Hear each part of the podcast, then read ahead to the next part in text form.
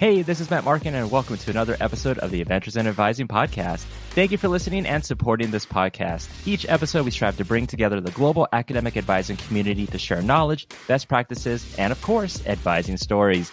Make sure to subscribe on your favorite podcast platform and follow us on Facebook, Instagram, and Twitter at Advising Podcast. Without further ado, here's the latest episode, and as always, keep advising.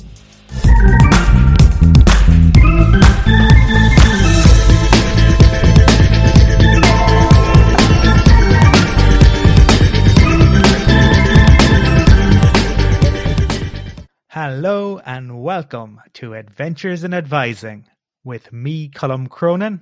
And hey, greetings and salutations. This is Matt Markin, and welcome to episode 24 of the podcast. Happy December to all. Just a few weeks away from the end of 2020 and the start of 2021. We are almost there. Let's not take any more time. Let's dive right into our interviews. We have two great interviews for episode 24 with George Steele and JP Villavicencio. Which one are we starting off with? And the first of those is with George Steele. George is a leading expert on flipped advising, and in this interview, he outlines the background and development of the approach and explains some of its central tenets.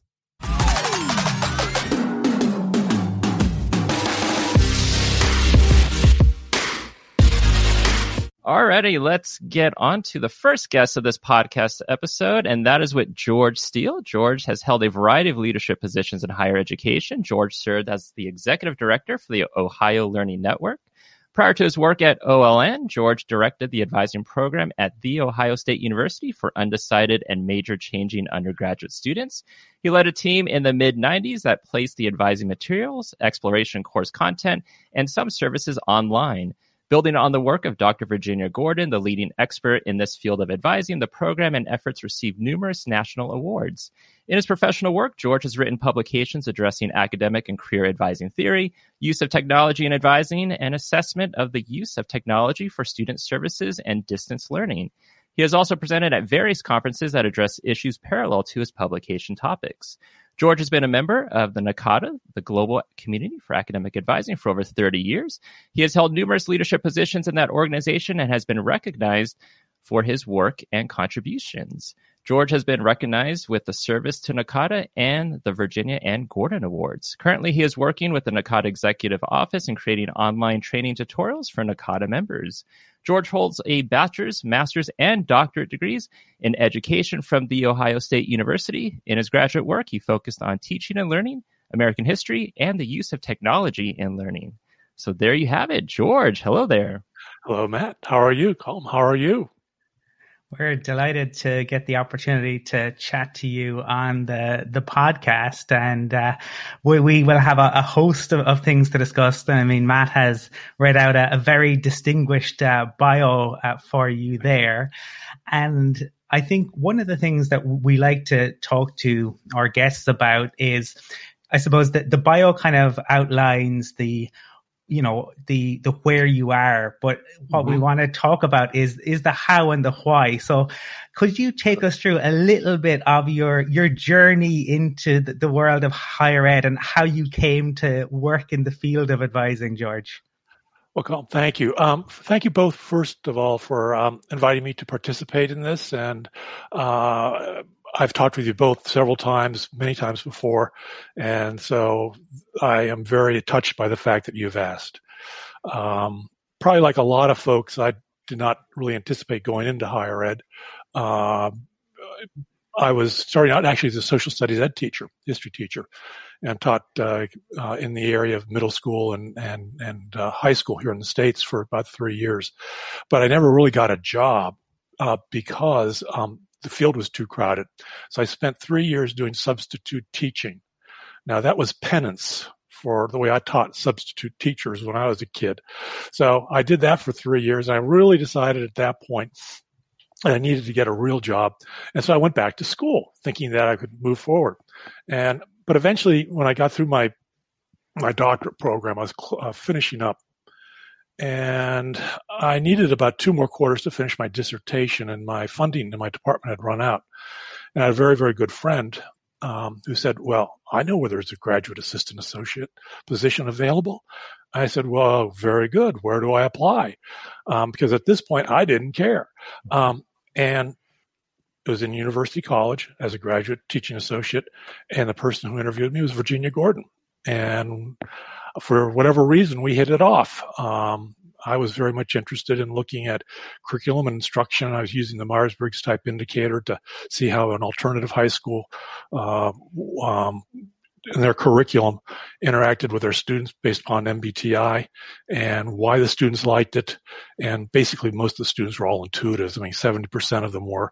And, and so what they liked about it was the idea that there was constant change and, and they had a control over the curriculum, uh, what they ended up by taking and teaching, uh, being taught. So you know, it was it was great, and she was enthusiastic about that, and she, so she hired me, and the rest is history. Um, I had never met a educator before who was as gifted as she was. Um, you know, if you go through schooling, you end up by having a lot of folks talking about teaching and learning. But even the first day I sat in, I observed her teach because I was on and off quarter. So I didn't get through the traditional program of, of uh, training that most people go through. It was a three week training period. So she had me follow her around and you just saw the way she taught all this stuff over the years that I had, you know, struggled with trying to put theory into practice. She's up there just doing it like this. And it was like, oh, that's how you do it. And she kept on changing the format. She would go in and she would start with like a brief little five minute, five question survey to get students involved doing a set induction. And then she would raise a topic and then she would uh, give them a, a, a, little exercise, group exercise. So within this like 50 minute period of time, she was constantly changing the instructional approach, what we're supposed to do. And she just did it naturally. And so it was, I was overwhelmed and uh, I was just fortunate that we uh, stayed together. And um, like I said, she hired me as a full time advisor then. And uh, when she retired, she um, saw that, you know, asked me to uh, run the program um, after her. So, uh, yeah, it was great. And then she introduced me to NACADA. And in fact, um, you know, one of the stories I like to tell is that, you know, Virginia is well known for being uh, devoted to developmental advising. But she always used prescriptive advising on me. you will write this paper, George. oh, that's a great story, and and I think you know a, a, lot of people knew Virginia, and a lot of people know of her name. Um, can you talk more about Virginia's work in NACADA and then also what it meant to get the Virginia Gordon Award? It was touching to get the Virginia Gordon Award because um, she was my mentor. Um, Virginia really, and, and you know, we had, had, been able to dedicate an entire journal article about two back on Virginia Gordon. And mm-hmm. she was a, you know, teacher, scholar, administrator I mean, she was a whole ball of wax. Ball of wax. Um, and she uh, was a great mentor, not only to me, but for everybody in NACADA. I, I don't know of um, um, folks who met her who were not touched by her and encouraged by her to be be as, as good as possible um, and and to push themselves professionally. Uh, encouragement, you know, the old bottom line was advising about challenge and support, right? Challenge and support. And she was able to do those both very, very well. Um, but I mean, she, she really did think that uh, advising was a profession. And I, I, think that she and some of the folks that started NACADA for the first time were those that actually thought that it could be a profession and to begin to go down that path of saying, well, what do we need to be in order to be a profession? We need the scholarship. Uh, we need the, uh, the research in this area and multiple areas in order to, to help move us along. Now, the area that she was really good at and I, in my article about her in that journal article, I talk about the fact that uh, I think one reason why we got along so well together is that we were both graduated from Ohio State, the College of Education, and she a little bit more because she graduated about maybe uh, eight years earlier than I did. But um, it, it was well known for being a bastion of progressive education, for American progressive education. Uh, John Dewey, uh, you know, as they used to say, you know, John Dewey was God and the dean was his prophet. So, but, you know, at the end of the day, what you had there was a, a school that had a tradition and, and thought uh, that really, and, and to me, the essence of it was, was that there was a balance constantly between teaching and the learning subject matter students' interest. And, and so the, the, the, key was that you couldn't emphasize more one over the other, but at the same time, you had to draw upon the students, the interest, their abilities, their skills in order to interact with the content. And this is what she did so beautifully, as I was talking earlier. Um, and, and it, to me, it was just natural. But she was also very good. She was in counselor ed her PhD program. So what she also was able to do, and I think that from this, uh, possibly also helped set up uh, some of the fundamental things about an advising curriculum, and that she borrowed from the, the, the counseling type of background, and she was able to integrate it with a curricular and instructional type of an approach. Uh, and so I, I, I know that Matt, you've taken one or two of those e-tutorials and and we, we know what the basis of those are about, don't we?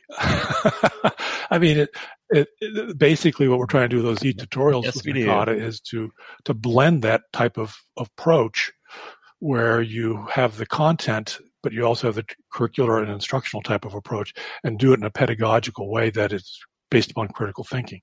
So, yeah, I mean, I'll tell you what, I, I, mean, I was fortunate NACADA asked me to do some of those e-tutorials, but I know that I wouldn't have been able to do them without, you know, Virginia in my ear still saying, now, why are you doing that? and George, maybe before we kind of delve into your own work, I think one of the things I think your, your, your bio mentioned you've been involved with NACADA for in around 25 years. I suppose how have you seen the organization develop and, and change in that time? Uh, it started out very decentralized because again, you know, there wasn't a um, executive office per se. Um, when Bobbie Flaherty became the director, I think she had a limited staff, maybe two or three people um, out of the continuing ed office at, at KSU. Um, and it was so very, very decentralized. And so it really relied upon members uh, getting together and, and, uh, you know, do, doing things. For example, you know, Virginia started the National Clearinghouse for Academic Advising, which eventually morphed into the NACADA Clearinghouse for Academic Advising. And, um, but there were these type of one-offs that people would do separately. Right now, what you see, and, and again, this is thank goodness for the leadership of Charlie Nutt. Um, it's much more centralized. It's much more coordinated.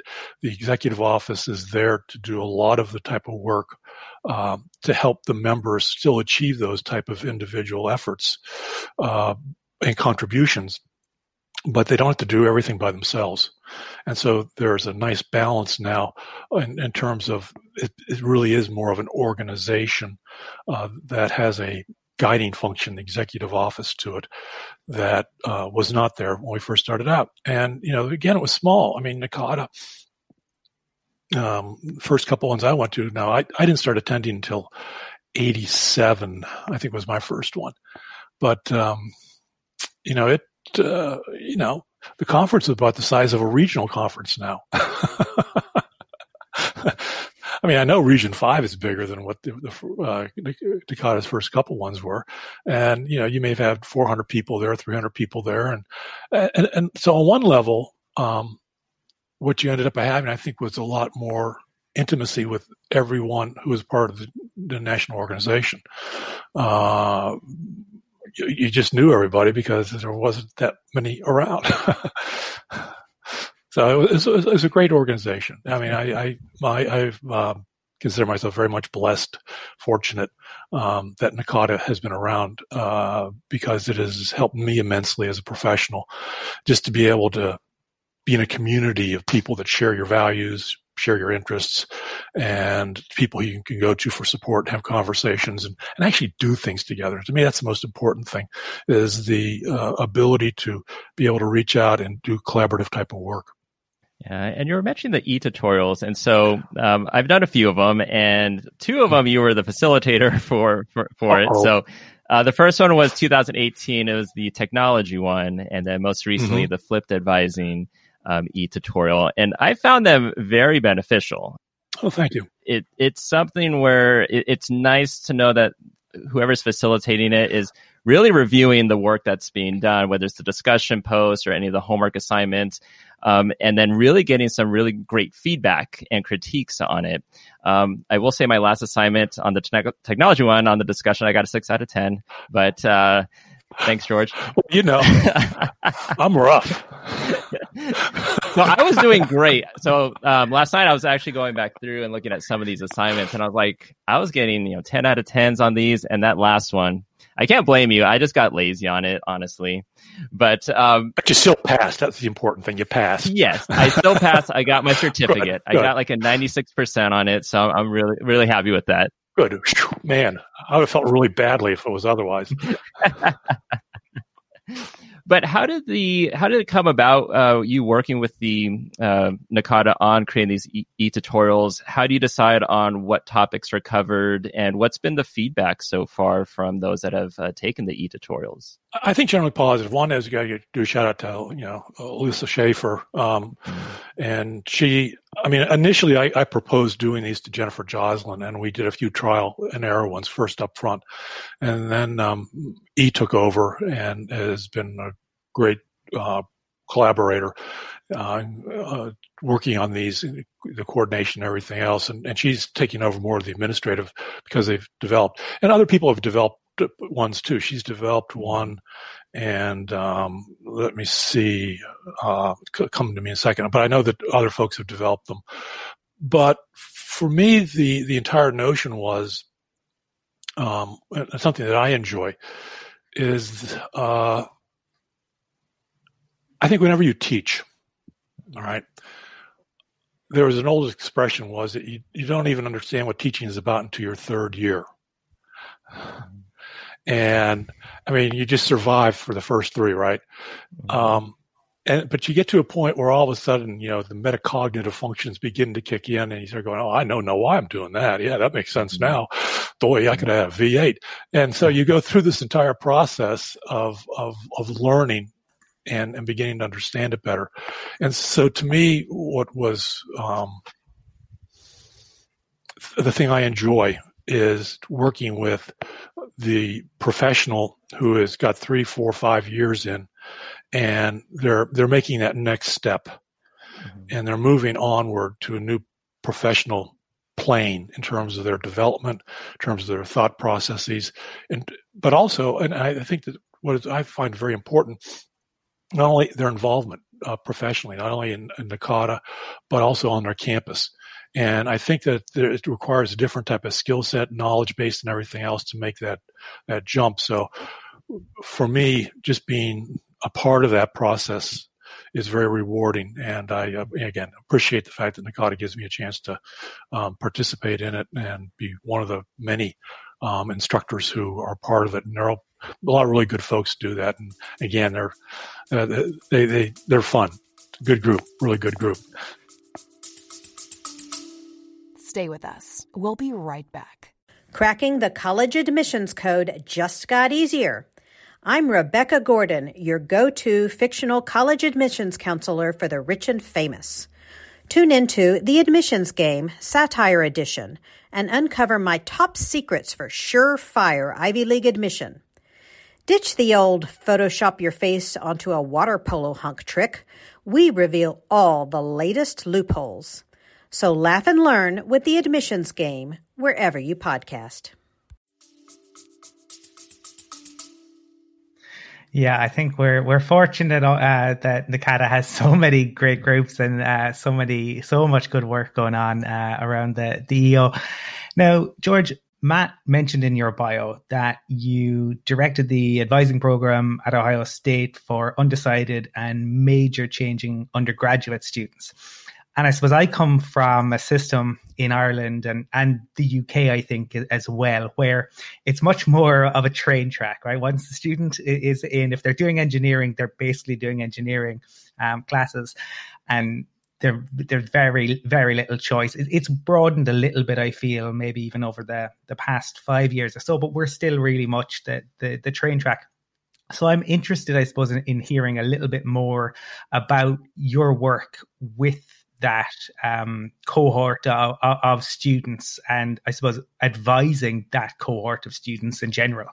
Well, I think that um, first, yet is, you, you, did a very nice job of setting up what the environment and the culture is in the UK and Ireland, and I also believe in Australia, um, probably New Zealand too. I'm not familiar with that, but um, in the states, not all institutions, many four-year institutions have an approach where students are admitted to the institution, but they aren't admitted to their program.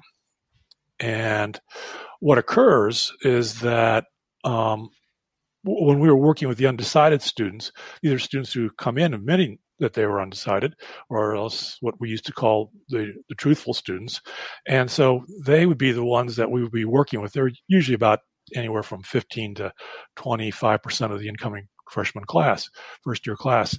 And um, the goal was was to help them through the 200 undergraduate majors that we had at Ohio State, uh, find one that they uh, uh, were interested in by doing a number of different things with them in terms of uh, curricularly and instructionally, um, helping them make their decisions. So the entire thing was based upon decision making. Uh, what occurred was that though the majors at Ohio State that started to become much more selective. And so your particularly your, business type of majors, uh, or your I mean professional types of majors like business, like engineering, the medical health profession areas. And so student A enter Ohio State, they had to take the pre coursework and then oftentimes they needed a, particular type of GPA in order to apply and get in. A lot of times they also might have needed a portfolio. Well, what was occurring was that students at the end of their freshman year or the end of their sophomore years were applying and getting rejected from these programs. What do you do with them? And you know, Virginia uh, in her book, you know, talks about those who are um, undecided as being unwilling or unable to make a decision at times. Uh, what we found a lot of times with these students who had hit this wall, um, Marcia did some work on this. They were for, foreclosed. Basically, um, the, the notion being is that this is my goal. This is my life. This is what I've always wanted to be. And now where are you going? And so like a little bit of like Schlossberg's going to plan B. Um, and that element of going to plan B uh, was almost like you know the the death and dying type of things. First the anger, and then the, the you know all all, through the steps. And so what we found was that it sometimes took one or two quarters really for these students to get their heads back together again, uh, and with help, you know, intensive help, um, and to help redirect them. And uh, we got some flack from it, but you know some of the cases were you know, if, if their their choice was to stay in the, the, major that they wanted to, they would have had to transfer out of Ohio State and go to another institution. And we didn't frown on that. Um, and, and you know, we did a number of studies, and uh, what always interested me was the fact um, that the largest group of people who um, were women actually who wanted to go into elementary ed or nursing, and they they wanted to be that, and there's probably a lot of social, cultural type of issues uh, associated to why that was the case. But uh, and this again was in the 90s. I'm not sure it would be quite as strong as it was today. It was kind of interesting seeing how that entire thing played out. Um, but again, I mean, it was a, a, program designed, and again, going back to what Virginia was really good at, and what we tried to carry throughout the program, was the idea of decision making. And to me, you know, that's what we're doing with flipped advising too. It's putting students in a position of helping them make decisions by looking at accurate information, by helping them break down the process so that it's not one big holistic oh my God, what am I going to do type of situation, but helping them break it down into parts so that they can deal with the value side of it, their interest side of it, and so on, and, and move forward. Um, with their planning so that the entire thing has been internalized. So there's an internal motivation as opposed to an extrinsic motivation at this point. And so there's a lot of reasons why students hit that um, that gate of not laying them in their majors. But we also had students who had, were advanced undecided too. And again, in, in some cases, and you know, all you have to do is go back and look at a lot of the work that Virginia did on uh, subtypes of undecided students. Um, you know, ranging from the idea again, you know, people stereotype one side, but you know, we we all met this student. This is the honor student who has so many options they can't figure out what they want to do, and all the way down to the student who has difficulty making any type of decision. And so, running that gambit between those two points um, you know, is, is that entire way of adjusting and adapting and trying to find ways in order to work with those students. And so many of our students who were in the alternatives program were um, those students who were advanced undecided too. And they, they just always have had difficulty making decisions. So that, that's sort of the gambit. Does that help? Yeah. Okay, great. Now you you mentioned flipped advising, and I think that could be something we could talk about. Uh, for those that don't know, can you describe a little bit more like what flipped advising is? What would be an example of it? To me, flipped advising, I kid around. I, I, I say Virginia is the the godmother of flipped advising at times, because basically it was her approach, and I think that the, the key for me with the flipped advising approach is that it's a curricular instructional approach to advising it's not good enough for advising, uh, be advising as teaching. It also has to be advising as teaching and learning. So we really have to see how students are progressing. And then going back to the NACADA concept of advising, I mean, we, we have learning outcomes. Advising is intentional. Um, advising is, has a pedagogy, and that's critical thinking. And you combine activities, learning outcomes, and your evaluation, and that's the advising curriculum. And so basically what it's trying to look at is the idea of, of building upon what Virginia was doing back in the 80s and we were doing in the 90s with the website and stuff at Ohio State. But it's the notion that you could help students with the decision making process. And in many ways, to me, it's like using old fashioned workbooks. you know, remember when the, the, teachers would say, okay, you know, answer these three questions first and then look at this, reflect upon this response. Do you know, this is again nothing new.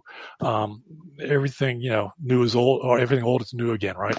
Um, and so, what this does with the flipped advising approach, though, is that it really helps, I think, in terms of the advising process, because one is we can begin to structure these things within the learning management system which is the common tool they use with the rest of their classes. Um, it, it is also a case where we now have evaluation of their decision making process, where we can go back and see how they made decisions and comment upon it. We could also end up by lining it up in such a way that we're using content that we need and spacing it out and and and see, scope and sequencing it over time rather than saying well it's on the website yeah, I, mean, I know it's on the website. And 30 years ago, they said it was in the course offerings book. And student didn't understand it then, and they sometimes don't understand it now.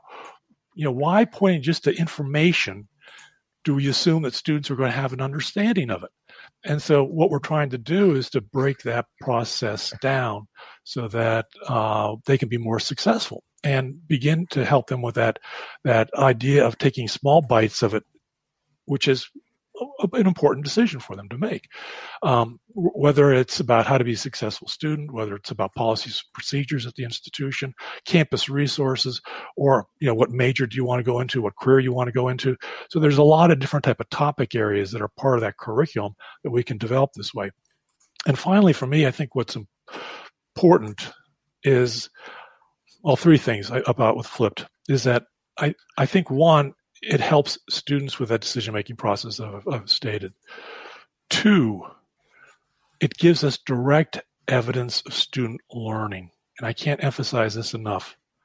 In an age where many institutions are being run by return on investment models, and what we're trying to do with advising is find the most effective and efficient way to deliver at the lowest cost as long as that is driving a lot of the decision making people for the people higher up the food chain, we have to be able to start showing how we can carve out that space of advising by saying that the decision making process, having students internalize their decisions and being internally motivated to pursue them, is really a pretty good way to address retention and maybe completion, as opposed to having advisors externally pick them up as they fall off their pathway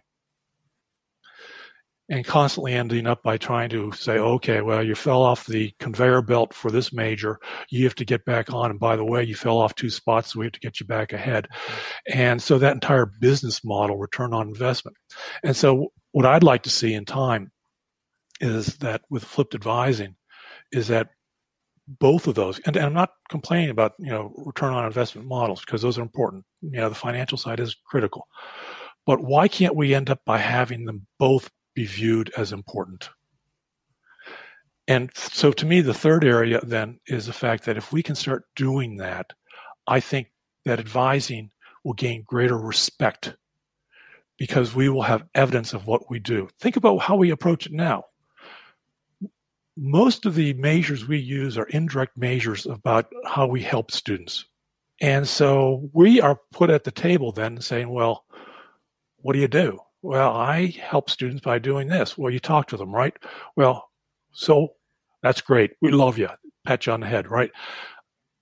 But at the end of the day, they're making decisions about, well, you know, um, if we assign a you know an advisor load of 200 and they end up by cramming them into that you know the period of, of, of registration over the 10 day period of time they can end up by seeing each student for a period of really so I think the other thing that the flipped advising does too, in terms of addressing that, is that it creates a third space. And in fact, uh, with Emily McIntosh and David Gray, we just got a paper published called Third Space, but it's the asynchronous space.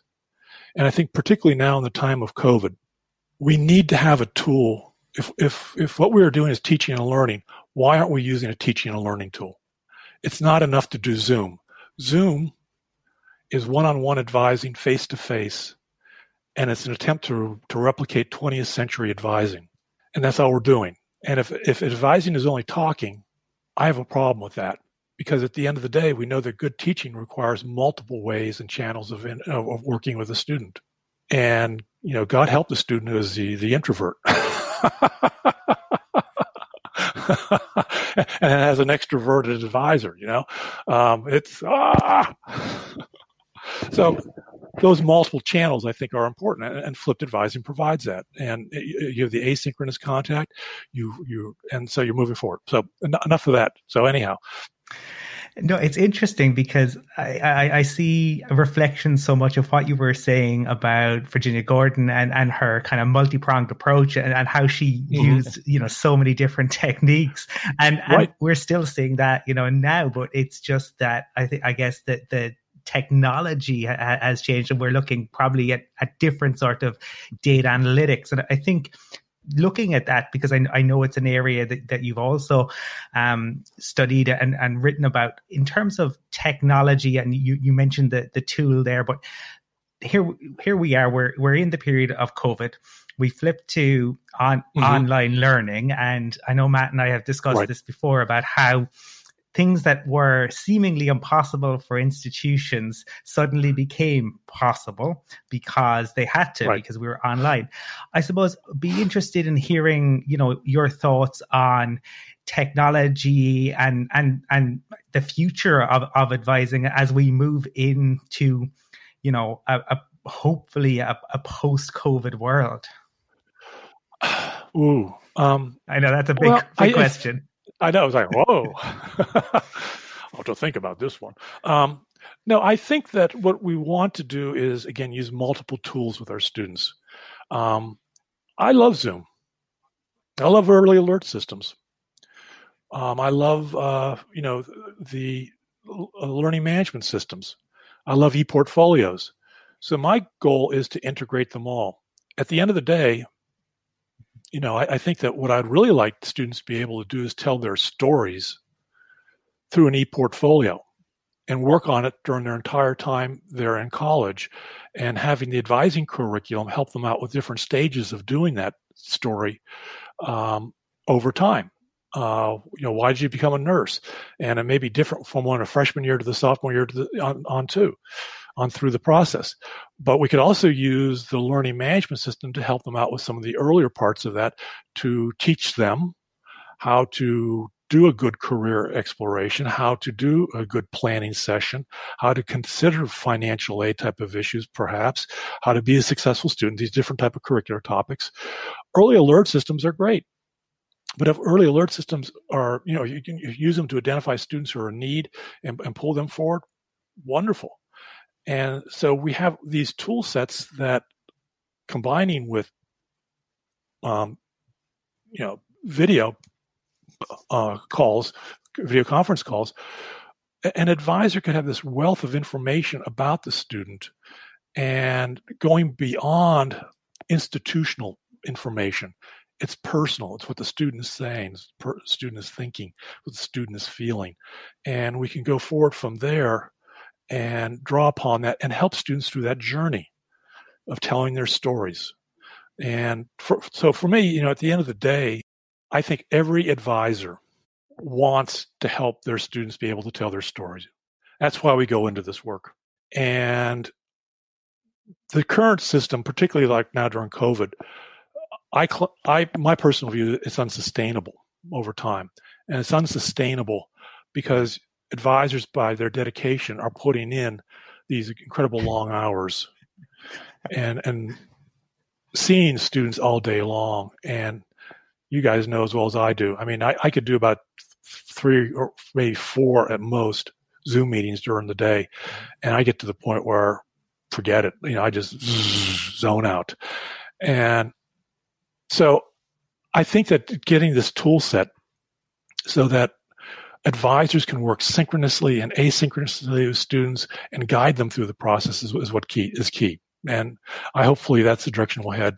Um, you know, if, is you're right, and I agree with you both. Um, you know, COVID, uh, you know, necessity is the mother of invention. And so maybe we needed this in order to make the type of changes to really move advising from the 20th century and to the 21st. Because right now, if I think if you look at it, I would argue that what we first tried to do in the face of COVID was to replicate 20th century advising. And maybe now we can start really probing what 21st century advising should be. Which can be scary, but I think it's also something that's a great discussion to see where things could go because yeah. we keep hearing about we'll return to campus or things will go back to normal. And is there really going to be a normal after this? No, I, I don't. Do you? I mean, I, I think that um, at this point, I think there's going to be a lot of students who are going to be asking the fundamental question um, with the cost of college being so high, I need to work and I can save on room and board, so I want to go to your university. And I, I know, you know, all those things that occur outside the classroom are very important to development, very important to growth and to student learning. I'm not going to argue against that. I'm all for it. But also, you know, the, you, you do have the other side of the coin where students have their own concerns, their own limitations in terms of financial resources, uh, their own needs to address, and particularly now uh, when you know the the traditional student is really an adult student on most campuses, um, and people balancing multiple roles, adult roles. Um, you know, it just seems to me that um, the smart institution is going to be one that can walk and chew gum by doing both approaches. Yeah, and I think uh, building on what you said earlier, we we need to i think look at i think what you said about when this first happened there was a, a, real temptation and i suppose natural temptation to just try to replicate the physical in the virtual. But it doesn't it doesn't fit. It, you know it, it's like it's like two in one. It, it, it won't work. Like two was created it needed to be. And i think hopefully what we're seeing is a recognition that the virtual space is is different by its very nature. And so you need to address it in different ways and students will interact with the virtual space in in different ways. And i think we're we're, we're seeing that and, and it is being addressed by you and and by others. And i i suppose you know kind of then like we, we we talked about the the cost and and it changing for people out there listening, um, George, and you know, you you, you are um, an inspirational figure to, to many. Uh, you know, you have given pl- plenty of keynotes, and people do say like, "Oh, George Steele's given the keynote," and people have said to us like, you know, have George Steele on the podcast. I suppose for advisors or for anyone, because we have listeners who aren't advisors but work supporting students are there you know what, what advice or, or what uh, what what hope um, can can or would you offer to, to them to to any of our listeners uh, as we we're drawing to the end of 2020 moving into 2021 give them thanks for their dedication. Um, and and this goes across everyone within higher education but you know sometimes advisors aren't necessarily recognized for the incredible amount of hard work that they ended up by doing. Um, and I think you find that across the board, a lot of the helping professions. You know, it, it's just you know, it, it, just is. People who are go into the helping professions um, are a special type. Um, that's why folks in the COD are so much fun. And, but I also think too is that people have now had a new experience, right? So we need to reframe that entire questions of what we do on our campus and basically think deeply about the experiences that we've had and how we need to move forward because technology is going to be a part of our advising from here on out um, in a more enhanced way. It always has been for the last 20 years, but a lot of it dealt with systems that the institutions ran. And then I think many advisors um, were very bold, and uh, you know my, my friend Laura Pasquini did a great job, uh, along with others, uh, Clay Schwinn, and all, all the, uh, Kurt Zeist, and started talking about like social media, and it was an attempt by advisors to reach out and and communicate with their students. But with flipped, and I think that what I've been trying to do with my friends who are working with me on this um, is to get to the point where we could move beyond just exchanging engagement with, with students but also and, and also having them be able to have the access to like online banking but now it's called registration. You know you, everyone has their own account at the institution and you can do all your little transactions uh, at a distance. But to move advising in that direction. And you know it's one of those things that um, developing a different skill set, I think, for advisors and recognizing that they've already taken that first step. And that first step is that they, are doing this right now. They are learning how to interact more with Zoom and everything else. And so it's to continue that journey. And I, what I'm really looking forward to personally is the number of people who are um, moving forward and, and, and taking different elements of flip and just running with it. Um, it, it's really um, to me amazing, and but it, again, you know, when you start getting into it, and it sounds very complex and everything else, but at the end of the day, I mean, most people end up by coming to a point and saying, "Oh, there's nothing special." I'm doing this for years. and you, no, you're right. Yeah, you know, it, it is, but it, it, does it it is different. Um, and so you know, great, move forward. It, it's it's great to be able to work at students at distance. And and again, I mean, both you have have taken courses at a distance, and you know that it can be as personal as just face to face. It depends upon the instructor. At the end of the day, you could have an instructor who doesn't respond, doesn't pay attention, and you know you might as well be going through the course yourself. And you could do something with flipped, where if the advisor is not paying attention, you might as well be just be sending the students to the website by themselves. You need people who are willing to be engaged in the technology. So that's it. George, I think this has been really fascinating for for us to to get to hear uh, from you and, and have a, a little bit of a, a, longer discussion with you. I think your passion for education shines through. And Matt and I did an episode um, a little while ago called um, Men- Mentoring and uh, Transitions. And it was interesting, right? Because I, I, did say it earlier and I meant it that you are an inspirational figure for many um, within advising but to hear you talk about Virginia Gordon as your mentor shows, I think, the importance of mentorship for all of us. And, you know, the, the fact that you've gone on to have the the career that you've had as a testament to you and to to her mentorship.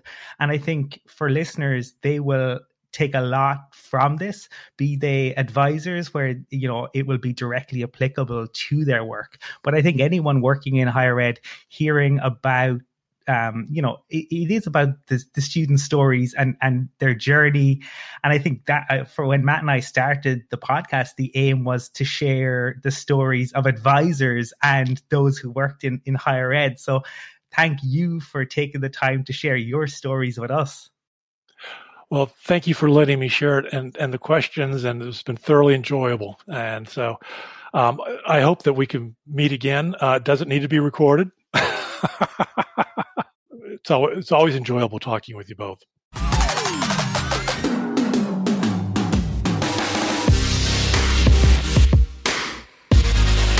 George, we had a blast talking with you. Always a pleasure, and we can't wait to see you in person at a future conference. Much of my learning has come from the NACADA e tutorials, and I highly recommend anyone to check those out. And you're in safe hands if George is one of the facilitators. There's plenty of choices from first generation advising, theory and practice, understanding technology, flipped advising, and plenty more. And if you want to connect with George, email is the best way. George's email is G Steele, so G S T E E L E 1220 at gmail.com. Our second interview is a great accompaniment to our first, and it's with JP Villavicencio, who has just submitted his doctoral thesis, which examined and explored flipped advising. But that's not all we discuss, and I think our listeners will really enjoy our chat with JP.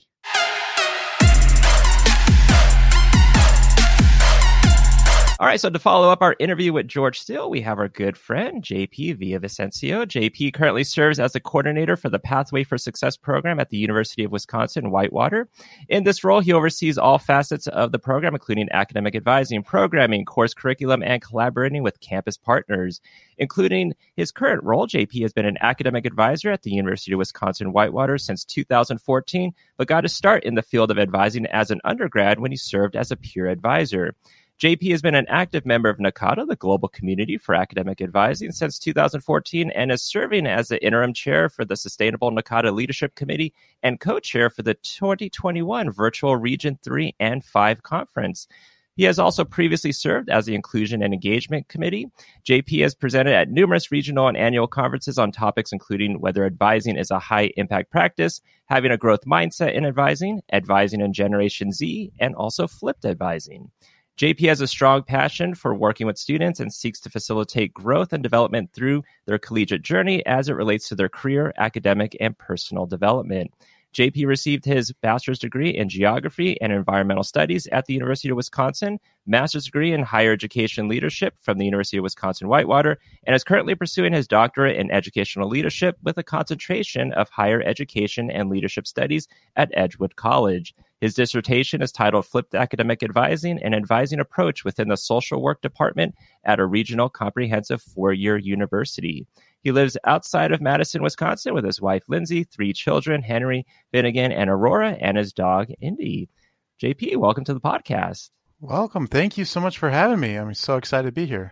We're delighted to get the opportunity to have a chat with you. As Matt said, you are a friend of the show, and we have been looking to schedule a time. So, given you know what Matt has outlined in your bio, it's uh, we, can understand why uh, finding a time that works for all of us, you know, has taken until now. But we are delighted to to welcome you.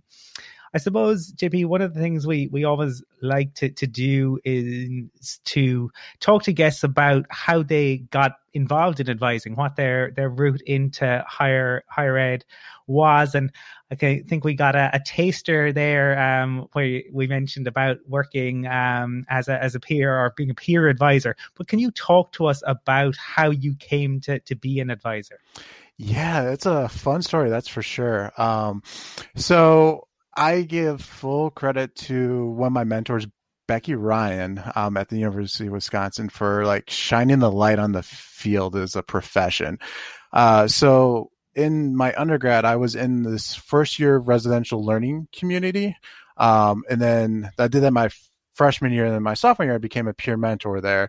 And that's where I started to get to know Becky. And she's like, Hey, by the way, this office, this advising office that actually had a satellite office in that residence hall as well, is looking for peer advisors. You should apply. So I did, got the job. I was in that residence hall as well. So it was kind of fun to continue uh, being there, working with those students that came through. And at the same time, I was bouncing between different majors. I was exploring my options, didn't really want know what to do.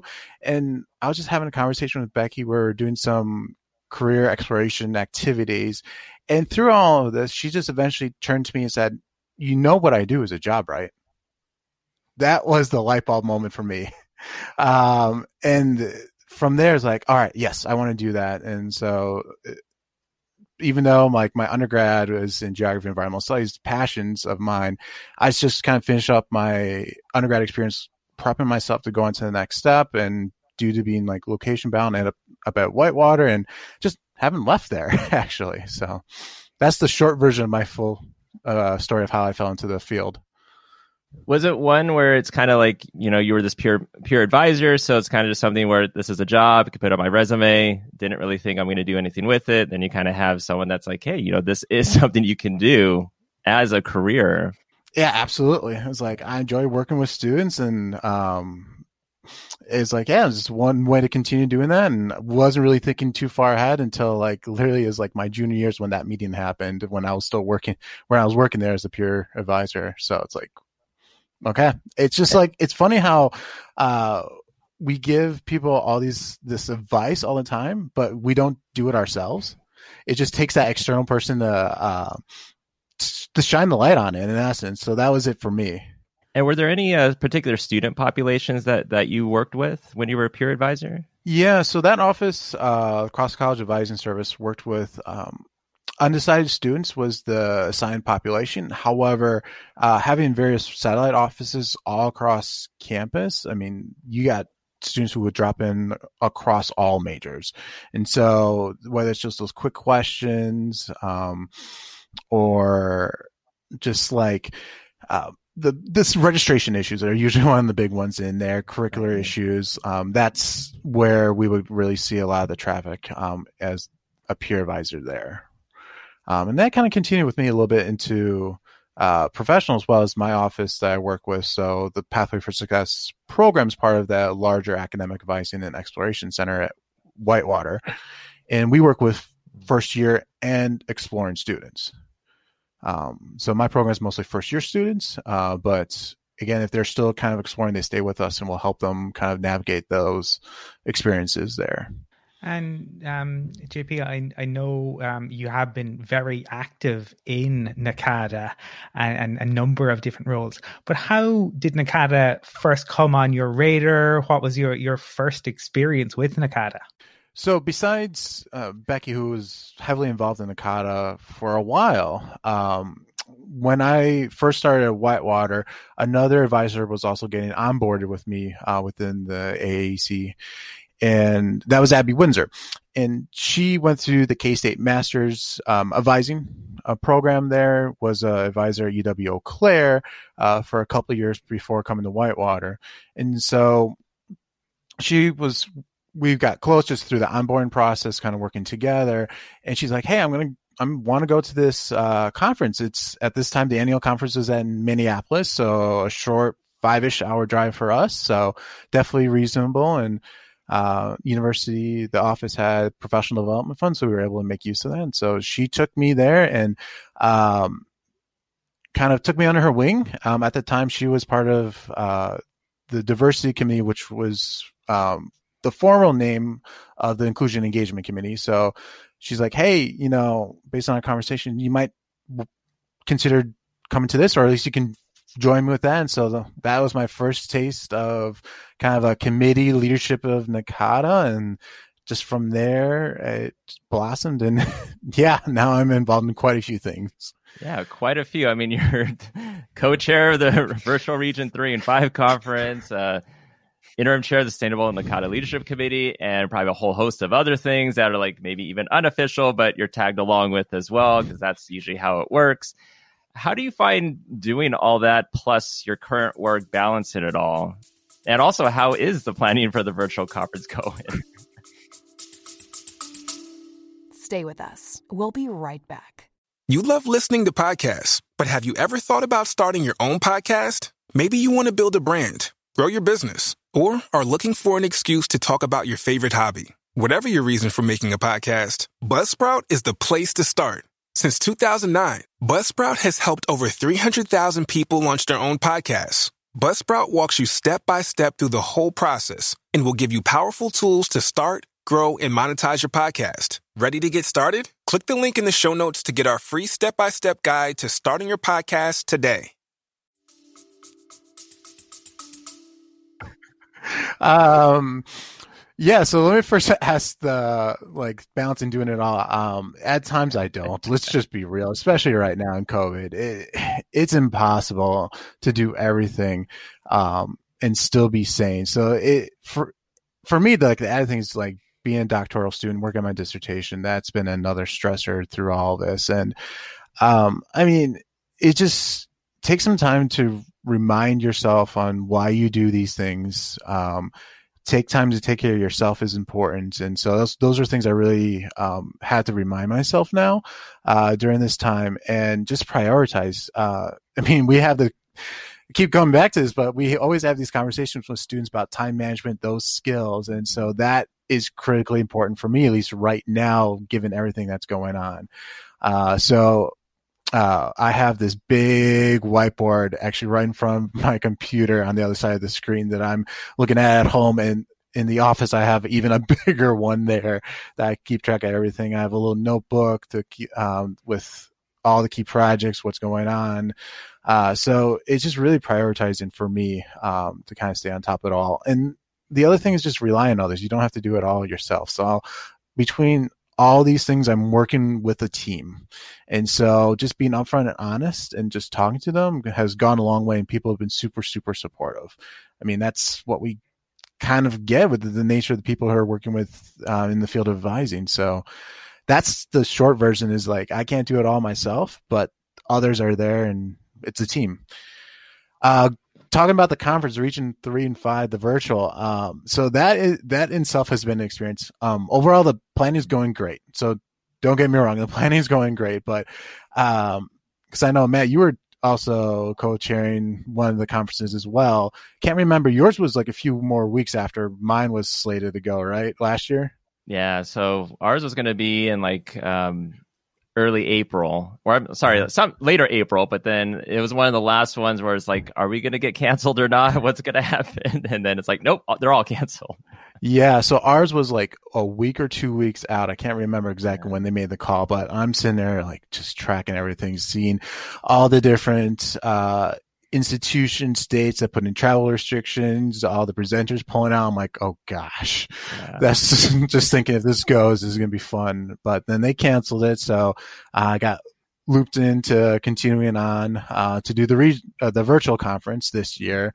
Um, and it's been great working with Region Three. Uh, we've had a couple meetings already, just uh, between the co-chairs and the uh, region chairs, and um, I'm really excited um, about what this is going to be. It's a great way to kind of pull from both conferences the uniqueness of or the regions, uh, the uniqueness of them, and I think coming together, it's going to be a a great experience. And we're really trying to find ways to kind of make it as seamless as possible to network across the region because i mean there's great networking that happens within the region conferences.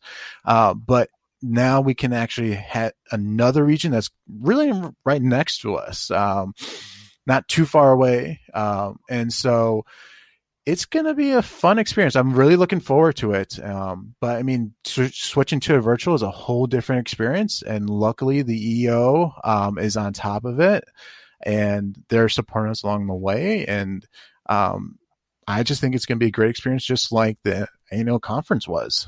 Yeah, I think we we're at a point where an awful lot has been learned about virtual conferences and making them the, as, as good as they can be, utilizing the virtual space properly, I suppose. But speaking of conferences, JP, I thought um, we mentioned in your bio some of the um, topics you've presented on, and maybe before we delve into mm-hmm. to flipped advising, um, I thought it'd be interesting, maybe just if you talked a, a, brief overview about maybe advising and, and Gen Z or, um, and maybe having a growth mindset. I, mm-hmm. I would certainly be interested in hearing a little bit more about you know your presentations on those and and your thoughts on those. Yeah, so um, I know Gen Z has become a very popular uh, topic. I mean, if if you look back in a couple of years, um, we've seen quite a few sessions um, about the annual um, region, and I'm sure at the international conference as well. Because I mean, Gen Z, for those who aren't aware, is the population. I mean, there's some with any generations when it first starts, there's some differences in like the age bracket. I've seen 95 to 2000 being like the start date to about 2020 is what they're saying now. I mean, we'll see. I think COVID is going to be like this next group so it'll be curious to see what's next after them. But in essence, for the traditional students, these are the students that we're serving right now in institutions of higher education. That's Gen Z. And I mean, what is interesting about them is their life experiences. I think one of the big motivating factors across this generation is they lived through the financial crisis that is a defining moment for them. They saw what happened to their families. They saw what happened across the world as a result of that. Um, and I think it really has shaped some of the career paths and w- their goals of these students. Um, I'm not sure about you all, but I keep having conversations about with students who are want to go into a career because it to make sure it makes good money. And a lot of that can be traced back to that experience with their family, uh, with the financial crisis, at least within the U.S. Um, and then another kind of interesting factor within the U.S. is that you know these students have always, as a country in the U.S., they've always been at war with something. So 9/11 kind of kickstarted that. Um, the war within the Middle East that we're still seeing today, and we still have that presence in there, and um, and so that is like a big factor that kind of has shaped their viewpoint. Um, and and then the other thing is obviously the uh, climate change, global warming is another uh, huge factor uh, for this group of students as well. So it's kind of interesting to see how that is a motivating, or how that motivates them to kind of do some of the things that they are looking to do, whether it's career wise or just being active. Um, can um, grassroots grassroots organizing around the topic there. So Gen Z is kind of very an interesting group in terms of also how they interact. So they prefer in-person communication. But a lot of people assume that's face to face. They're fine doing virtual as well. They want to have this in-person interaction. So if it's uh, a video conference through a screen, that's great for them. Um, yes, they're kind of this texting group, uh, short language in there, but they really do crave that one-on-one communication. Um, kind of that face-to-face communication to talk things through. So that's kind of a unique thing, and I think that's going to be very interesting to see how that shifts or how higher education responds to that, especially now that we're in the COVID slash post-COVID, uh, or when we get to the post-COVID um, area, how that some of the changes that have happened might stay. Yeah, absolutely. And then a couple years ago, you presented um, with a few other um, colleagues about how a growth mindset how, discussing the growth mindset and how a fixed mindset leads to like a recursive mm-hmm. process, but growth mindset helps to embrace challenges and view obstacles as a way to experiment and kind of like this journey. Are there any tips that you mm-hmm. have for advisors uh, or advising departments on you know how they can help their students embrace a growth mindset? Yeah, so I think um, the growth mindset is mm-hmm. a very applicable thing for academic advisors and really comes down to some of the languages and actions that we take. Um, I mean, you can go online, you can see multiple graphs or charts that kind of talk about how to change the language from the growth to a fixed. And the idea is to help kind of promote learning, help to overcome uh, those obstacles, to help believe in oneself, uh, kind of like you alluded to in the question. And I think it really comes down to with advisors, we really do have the power to help students realize their potential. Uh, and especially when you think about the recursive process. So for those who aren't familiar with the recursive process, it's a three part kind of cycle triangle and how it's usually described. Um, and it really starts with the top, like students come in with this mindset you know, this is hard because I do not belong or I'm not smart enough. And then that leads to isolation, low help seeking avoidance, kind of studying alone, few friends, which then also adds, leads to like worse performance in school and then it goes back to the top of this is hard because I'm not smart enough or don't belong. So it's a cycle that's kind of in many ways hard to break. But if you think about our work with students as academic advisors, we can interject at any point during that cycle to help students. And of really, it just comes back to it's just affirming, you know, you are enough, that you belong there, um, and they can do this.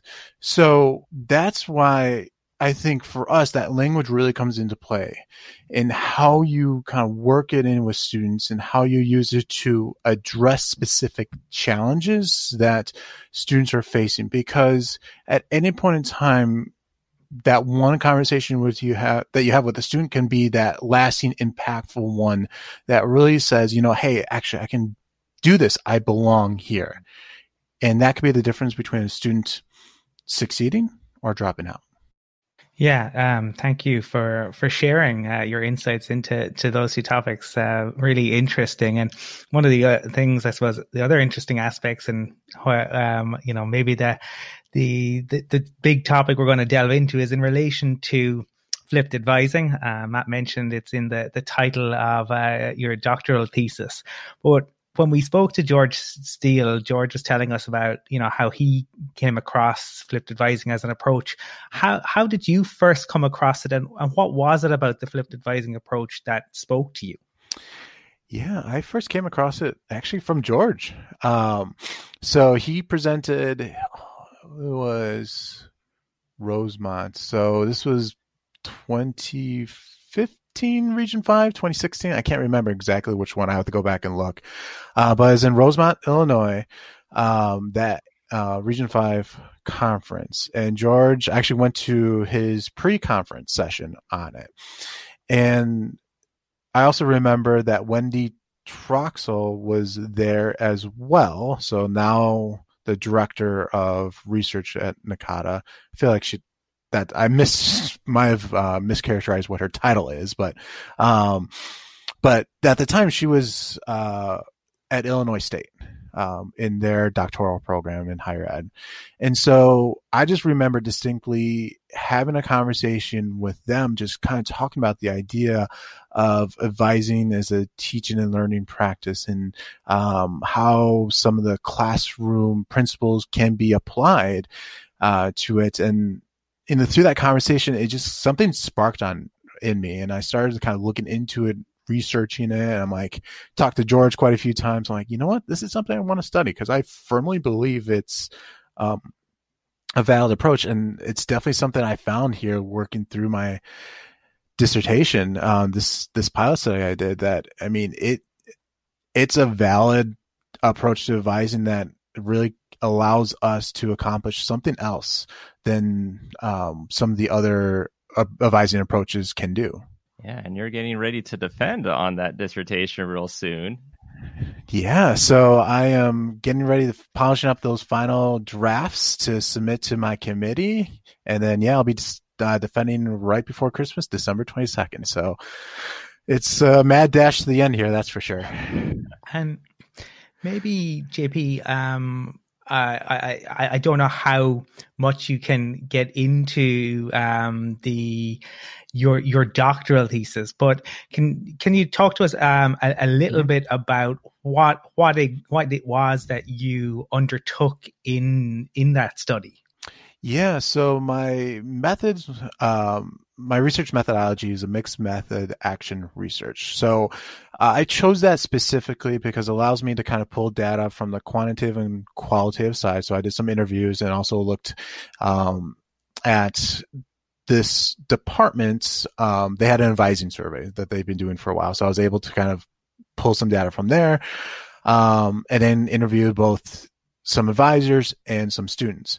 But what really kind of drove me towards action research is the idea of um, partnering with the, in essence, the research setting. So the department, the social work department here, to do this advising approach in a sustainable way, in a way that um, they were on board and kind of like the idea. So it's a way that they saw that um, they could help improve their advising.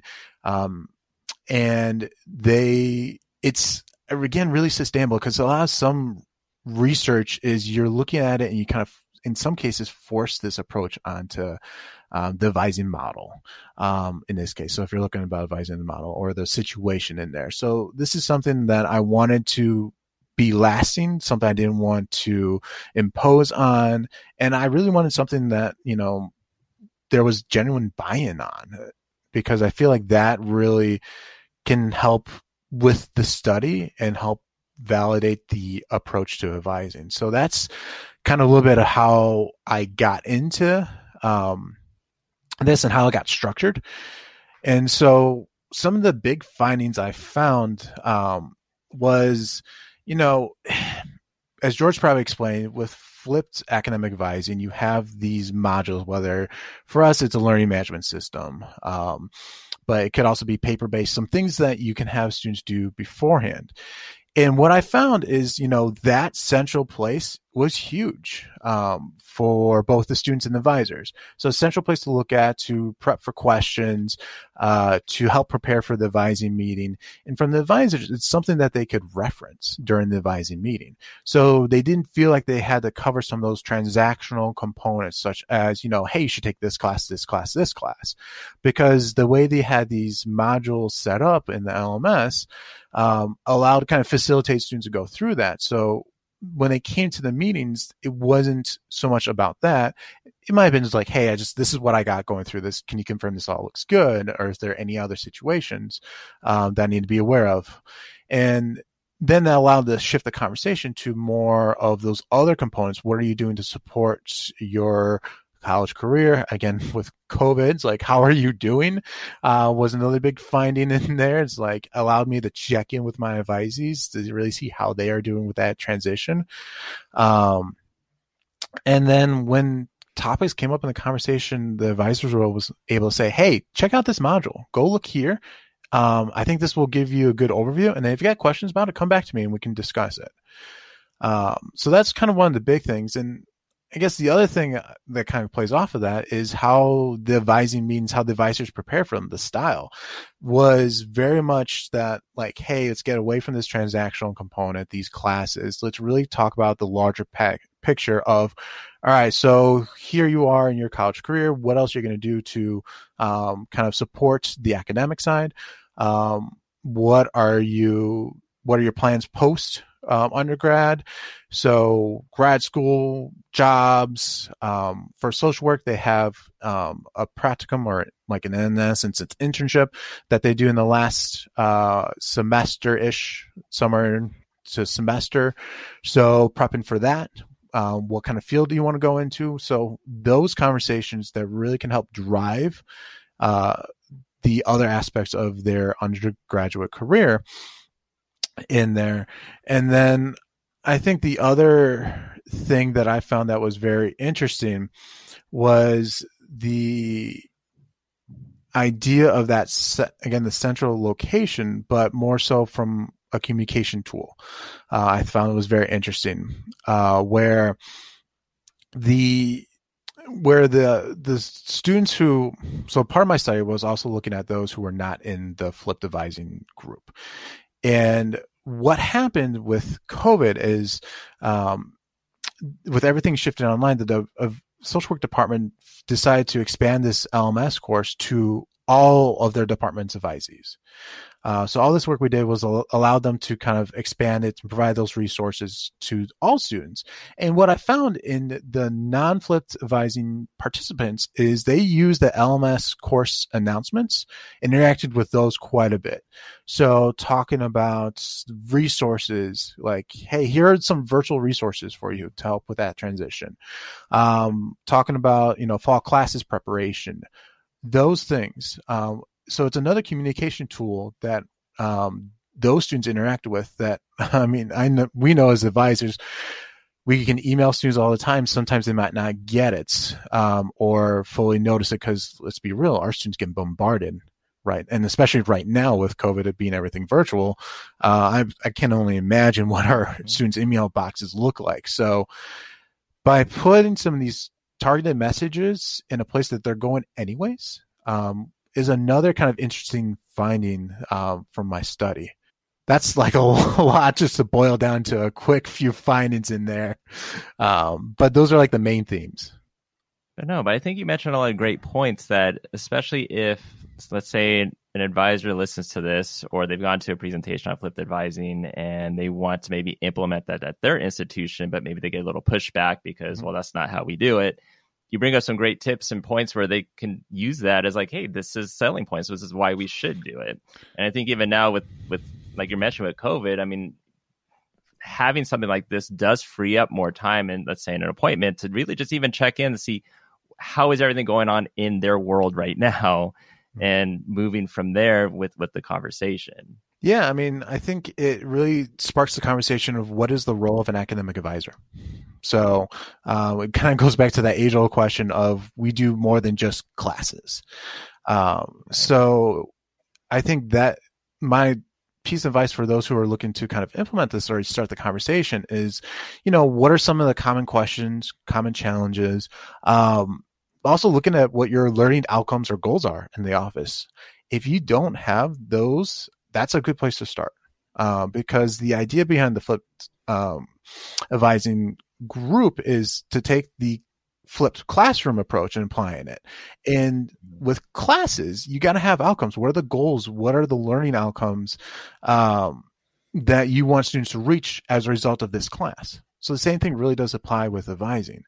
Uh, so just kind of having those conversations, and then yeah, I think just the ability to free up the conversation and to I think really empower our students to be more prepared for our advising meetings can go a long way because I mean we can sit there and we can meet with students, but I mean, if we're walking through students how to read a degree audit, and that means you have to do these courses, you lose 15, 20 minutes of an appointment just by going through that. That could be spent on these other co-curricular things, these life skill things to really kind of talk about, you know, with first year students, how that transition's going, with you get closer to the sophomores and beyond, it's like, all right, what else are you going to do besides classes? And with the seniors, like, all right, what's next? And I suppose, JP, I'm just, I'm aware that, you know, not all our listeners are advisors. We get people across the higher ed spectrum. I'm wondering, do you think that there are components of the, the flipped advising approach, what we're, we're talking about in terms of empowering students that other um, higher ed professionals could potentially look to bring into their work? I mean, absolutely, because uh, again, it comes back to the model of empowering students. I mean, if we can find ways to assist students kind of navigating the university to understand the various offices and their roles and what we do to support students and to provide them the knowledge so that when they connect with that office, they're a little bit more prepared, having a better understanding of it. I think that can go a long way um, to really help students and help the institution in that department's goals. Uh, so if there's ways we can use the learning management system, great. But again, I really want to stress it doesn't have to be in there. Um, I mean, George, I'm not sure if he talked about this uh, in your interview, but he really goes back to Virginia Gordon with her work on undeclared students. And that was a book she would give students, uh, worksheets. The same thing can be accomplished that way. So it's just intentionally structuring these interactions so that students can accomplish a specific goal or learning outcome. Yeah, no, he definitely did talk a lot about Virginia and also about like the workbooks and, and all of that um, and great conversation that we had with him. Now, you, with mentioning like undeclared, undecided students, now, now in your role, you know, you talked mm-hmm. about what you do in your office and also working with like undecided students or major exploration students. Do you find sometimes that um, students hearing that I'm undecided or undeclared or exploratory, they sometimes have a negative connotation of that? Yeah, absolutely. Um, because I mean, I. Th- a lot of students are a little anxious like i don't know. I, I, mean all my friends are have a major that they're working towards and you know i'm thinking this but i'm not sure. And i think a lot of the pressure is like you know college is not cheap too. Uh, so they want to make sure that they're working towards something so they can graduate in four years. Um, and having that mm. kind of declared major is one step in that and kind of reassuring them that they're on the right path. And so really with me, one of the things I start with from literally day one is I tell all my students that, you know, I, my own experience is I didn't choose my major or find my final major until my junior year. Um, and I could have graduated in four years. I did a little longer for another reason, but, um, just kind of relaying some personal experience, uh, whether it's you or some students you work with, can go a long way. And then the other thing I always tell my students is, you know what? Let's be real. We have a lot of students who are changing their major in the first year. Um, that, in my mind, all first year students are undecided students, because I mean, it's mm-hmm. very few students who come into college, university, um, will actually graduate with that first major. There's definitely going to be the the few that do that power through, but there's going to be slight changes. Maybe it's just a change of an emphasis uh, within a major, um, but someone can be a huge curricular change. I wanted to go into engineering. That didn't happen there, obviously, um, but that, those are some of the things that I really do kind of talk about with my students to kind of ease that burden and kind of break down the myth of what it means to be an undeclared exploring student. Yeah, and I changed my major when I was a junior uh, as well. So like I was a, a transfer student. Well, technically freshman, but I took two years of college while in high school. So when I uh, got to uh, Cal State San Bernardino, I had enough credits where I was a junior, and I was a math major at the time because I was a math tutor at uh, Valley College because math came easy to me. And when I was like deciding on what major I had to do, I was like, well, I'm good at math. I wasn't interested in it, but I was like, well, I guess this is what I'm going to do. Got to Cal State San Bernardino, took a couple more math classes, just felt bored and just wasn't motivated at all. And my EOP counselor was like, well, if you don't want to do this, let's pick something else. But I'm like, but I'm a junior. She's like, it doesn't matter. She's like, don't do something you're not going to care about. Um, and she's like, well, what else are you interested in? I said, I don't know. She's like, well, what other class have you taken that you seemed interested in? I was like, well, I took a couple psychology classes. Those were fun. She's like, well, do you maybe want to do that? And it literally was like, we need to flip a coin and, and decide because you need to pick classes. You have no more GEs to take. You literally have only the major classes. And so, yeah, that was, that was my path. Otherwise, I was probably going to be uh, something to do with math, maybe a math teacher, but um, kind of glad that didn't happen. And JP, one of the things I suppose thinking, um, you mentioned earlier that COVID might be a, a, demarcation point in terms of the next generation. I'm wondering where um, recording this as we head towards the end of, of November. It, it's going to come out in, in, December, but we head towards the end of 2020. Um, and I'm wondering, mm-hmm. are there there any reflections that you personally are going to take from from this year? You you, you put in your dissertation, or anything that you've learned, um, you know, in in the last 12 months that you're going to take forward into your work for 2021. Yeah, um, I think one of the things that COVID has shown us is the ability to do things virtually. Um, that we don't have to do everything in person.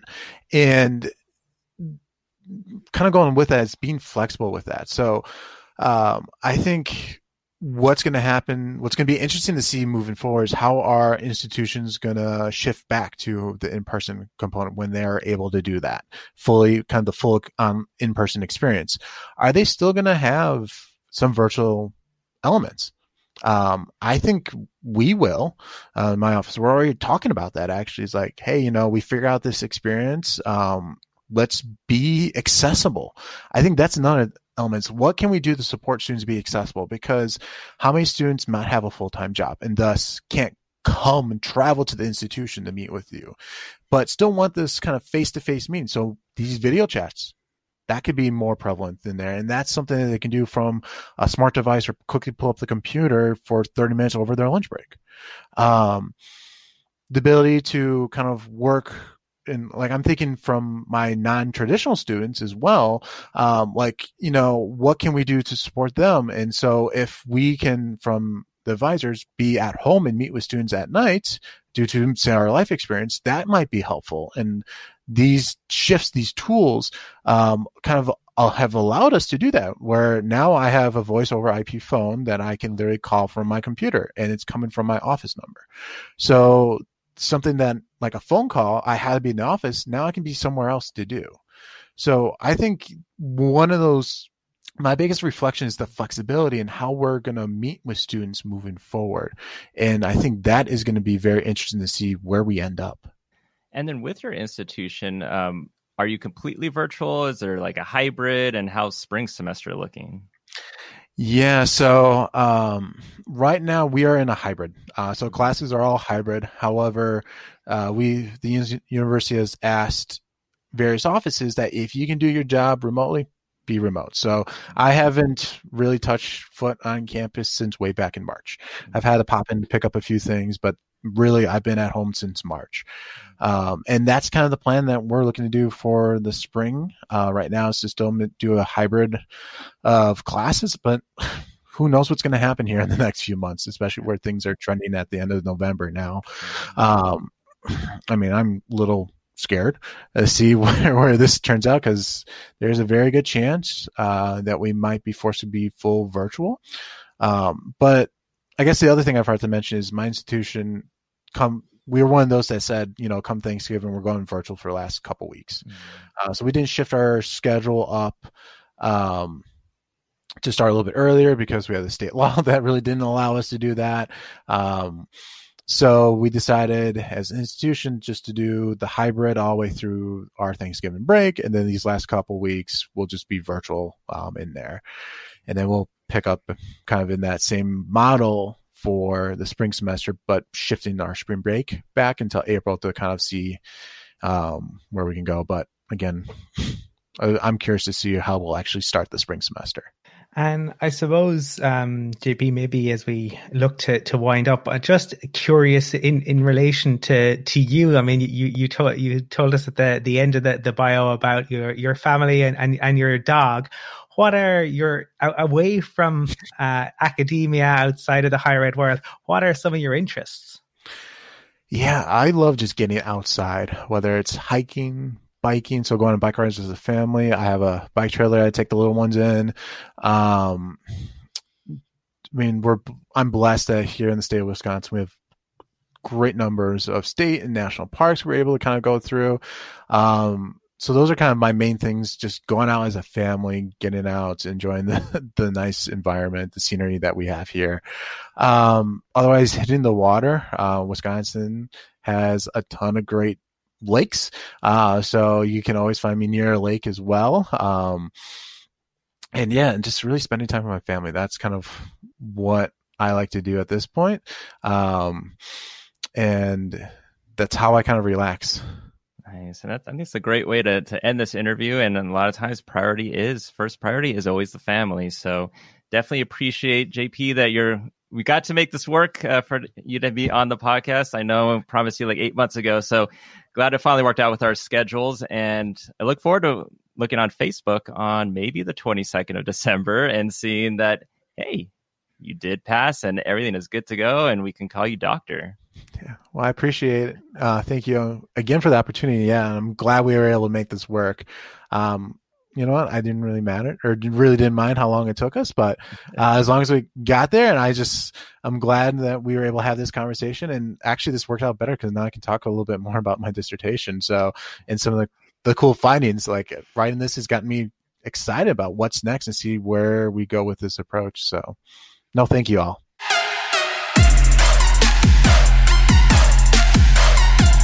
JP, thanks again for joining us on this podcast episode. Again, I am glad we finally made this work and hope listeners gain some tidbits of knowledge through your interview. And if you want to contact JP on his research, on flipped advising, or just want to connect, JP's email is V I L L A V I C JP23 at uww.edu. But before we wrap up this episode, let's give some shout outs. First shout out goes to Jennifer Aron from San Francisco State University. She messaged me and said, I keep hearing with delight your podcast. Kudos to you. A pleasure to listen to them. Well, it's a pleasure to be able to read that message. And thank you so much, Jennifer, for that. What other shout outs do we have? I'd like to say well done to UKAT and LVSA, who are the representative bodies for advising in the UK and the Netherlands. And they held a fantastic celebration of advising and personal tutoring last week. I want to give a shout out to the Center for Higher Education Practice at the University of Southampton. They put Adventures in Advising behind door number four in their Advent calendar. So thank you very much for that. Also, want to give a shout out to Kevin Thomas from the University of Central Arkansas. Kevin tweeted, Okay, okay. I know I'm playing catch up on Adventures in Advising, but episode 12 may be my favorite so far. Also, a shout out to Maireys Birmingham at the Cork Institute of Technology, CIT. She recommended us to her colleagues on Twitter, and we appreciate that recommendation. Well, we have reached the end of another episode of Adventures in Advising. Thanks so much for listening in. Don't forget to subscribe to this podcast so you don't miss out on our upcoming episodes and find us on social media. That's Facebook, Twitter, and Instagram at Advising Podcast. I hope you have a great rest of your week and listen in to our next episode coming out in a couple weeks. Take care and keep advising. Don't wanna.